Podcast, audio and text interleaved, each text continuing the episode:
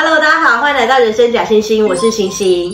不知道大家对男女平权这件事有没有什么看法？其实我一直以为，在现代的社会，无论东方或西方，多进步的国家，多多少少都还是存在着重男轻女的观念。不过呢，在不说破的情况下，表面都还能维持男女平等。也许有些国家会稍微外显一点，但女性大多都还是可以自由独立的过生活。不过了解的越多，我才发现性别歧视远比我想象中的严重得多。比如说，沙地阿拉伯的女性一直到二零一八年才被允许拥有驾照，自行开车上路。而且第一批拿取驾照的女性，都曾经因为争取女性权益遭到迫害，甚至被关。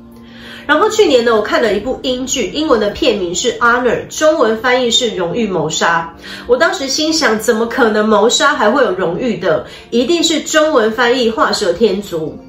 这部英剧呢，是根据真实的事件改编，内容是一个移民到伦敦的伊拉克大家族，家族中呢有一个女孩，因为不想接受被安排的婚姻，被她的父亲还有叔叔买凶灭口。在她被杀害前，至少向警方求援了四次，但是英国警方觉得不可能会有父亲要杀害自己的女儿啊，就没有重视这个女孩的报案。这种呢被视为维护家族声誉的谋杀，就被称作荣誉谋杀。但是最让我震惊的是，我们今天要说的事件：一位沙乌地阿拉伯尊贵的王室公主，却因为自由恋爱被下令当众处死。最近，因为塔利班在阿富汗取得了政权，女性被迫害的事情又再度浮上国际视野，所以我就想要来说说这位阿拉伯公主的故事，纪念这位可怜的公主，也希望有一天不再有人因为性别而遭到迫害。这位沙乌地阿拉伯公主的名字是米沙尔·宾特·法赫德，一九五八年出生。沙乌地阿拉伯允许一夫多妻，开国国王阿布勒阿齐兹娶了至少二十二位妻子，官方记载的小孩就有八十二个，而且所有王室后代都可以被称作王子或是公主。根据沙乌地阿拉伯官方的认证，目前王子和公主的人数大约有一万五千名。不过呢，米沙尔公主可不是一般的公主。刚刚提到的那位沙地阿拉伯开国国王就是他的曾祖父，而当时的国王哈利德本阿布杜勒阿齐兹是他的祖父穆罕默德本阿布杜勒阿齐兹王子同父同母的弟弟。事实上，他的祖父也曾经被立为王储，但是他祖父并不想要继承，所以王位才传给了唯一的弟弟。穆罕默德本人则成为了王室的高级顾问。也就是说，这位米沙尔公主并不是名不见经传的小公主，而是继承了王室正统血脉公主中的公主。不过，就算是出身尊贵的王室公主，仍然摆脱不了包办婚姻。而且，沙乌地阿拉伯并没有规定法定的结婚年龄，所以米沙尔公主十四岁的时候就被安排和年纪与她父亲相当，也是王子的她的堂哥结婚。但是米沙尔很有自己的想法，不愿意任人摆布，更何况两人年龄差距相当的大，这段婚姻要幸福真的是很困难。其实大部分的阿拉伯女子都是由家族包办的婚姻，就算呢婚姻不适合自己，也大多会选择隐忍，过一天算一天。但是米沙尔公主不愿意过着行尸走肉的生活，后来她从家庭教师那里得知一个国家，她决定要争取去留学，以换来自由。这个国家是黎巴嫩。位于地中海沿岸的黎巴嫩也是阿拉伯国家联盟的会员国之一，但是呢，和其他阿拉伯国家却相当的不一样。第一次世界大战后，黎巴嫩曾为法国所治理，再加上黎巴嫩有将近一半的人口是信奉基督教，所以黎巴嫩是中东地区最西化的国家，也是阿拉伯世界里人类发展指数和人均 GDP 最高的国家。在当时，首都贝鲁特还有东方巴黎之称。因为呢，西化程度比较高，女性相对也比较自由。米沙尔公主就希望可以逃离让她窒息的婚姻，到黎巴嫩去留学。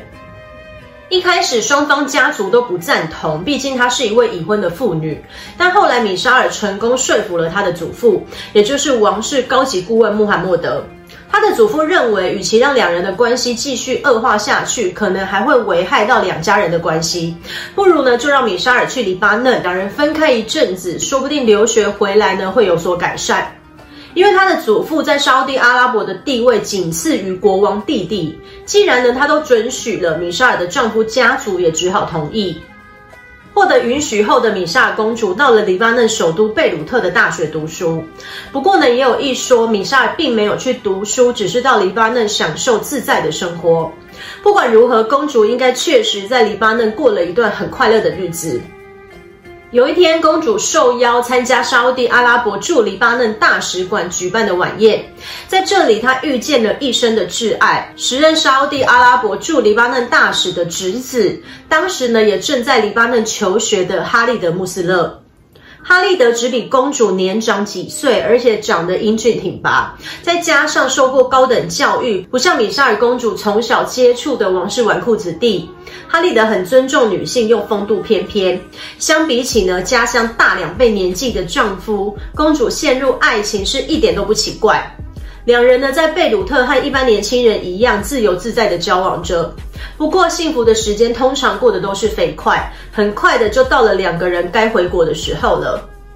一说是公主完成了学业，另一说是学校放假了，也有一说呢是他们的恋情已经曝光。总之呢，米沙尔公主和哈利德先后回到了沙地阿拉伯，却也一步一步走向了悲剧。热恋中的两人，尽管回到封闭、保守、对女性严格控管的沙地阿拉伯，仍禁不住对彼此的思念，好几次都偷跑去约会。在开头呢，我就有提到，沙地阿拉伯是一个一直到二零一八年才准许女性开车的国家，可想而知，米沙尔公主是身处四十年前的阿拉伯，女性在当时可以说是完完全全没有人身自由。很快的，米沙尔公主的异常行踪就让两人的恋情曝光。本来呢，公主和哈利德已经订好了要前往伦敦度假的机票，也被米沙尔的祖父给取消了。在阿拉伯，就算是未婚女性的自由恋爱，都会被视为滔天大罪，令家族蒙羞。更何况米沙尔公主还是一位已婚妇女，通奸可是会被判死刑的。小情侣呢，不想坐以待毙，他们决定要私奔。不过，沙乌地阿拉伯的法律规定，女性是不能单独出国，必须要由家中的男性成员陪同。为此，两人制定了一套出逃计划。米沙尔公主先准备了一些自己的衣服丢到海中，佯装溺水身亡的假象。然后，她女扮男装和哈利德一同到了机场，准备搭机出国。但是很可惜的，公主被识破的身份，当场被逮捕。据说哈利德当时还是有机会可以逃出国的，但是他选择与公主一起被捕。随即两人因为通奸罪名被送上了法庭。我们刚刚说过了，通奸罪是可以被判死刑的。依照当时沙乌地阿拉伯的法律，女性通奸罪要成立，必须要有四名成年男子指控该名女性通奸的证词，或者是女性在法庭上亲口承认自己犯行。其实米沙尔的家族是非常疼爱她的，不然也不会支持她结婚后还出国留学。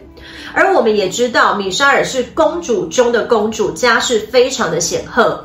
以她的家族势力，在沙地阿拉伯要阻止成年男性指控她通奸，是一件易如反掌的事情。所以意思就是，只要米沙尔公主本人不承认自己的通奸罪行，通奸罪就不会成立，公主也不会被判死刑。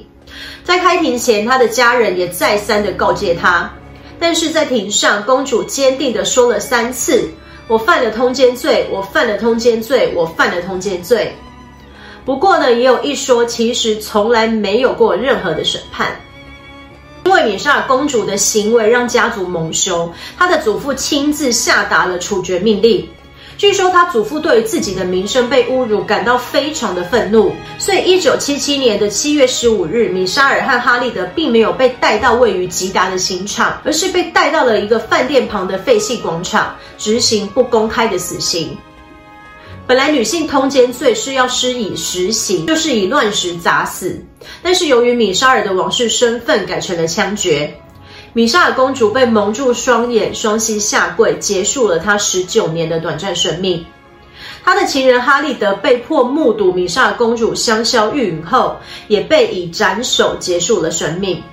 因为呢，执行哈利德死刑的并非专业的刽子手，而是米沙尔家族中的一位王室男性成员，所以他足足砍了五刀，才使哈利德断气。在处决被执行后，沙乌地阿拉伯对女性的控管更加的严厉了。在人多的集市、购物中心等等男女可能会不经意巧遇的地方，都增派了警察加强巡逻。后来也有人问过米沙尔公主的祖父穆罕默德王子，两人的死是否真的有其必要性？他的祖父回答是：对我来说，两人曾经待在一个房间里，这就足以被判死刑了。公主和情人的惨死本来是王室秘密，但当时一位正在沙乌地阿拉伯工作的英国木匠贝里，听闻了此事后，偷偷带着微型相机拍下了处决画面。六个月后，一九七八年的一月二十六日，他拍摄的照片被刊登在了英国小报的头条，然后引起一位电视制作人安东尼·汤马斯的注意。他决心要为这个悲剧制作一个专辑。在他明察暗访之下，搜集到了更多相关的资料。虽然沙地阿拉伯的王室曾经试图阻止，但是两年后，一九八零年四月九日，英国 ITV 电视台还是播出了名为《公主之死》的纪录片。顺带一提，开头我们提到的荣誉谋杀英剧也是 ITV 电视台制作的。纪录片一出，沙地阿拉伯立刻成为了国际挞伐的对象。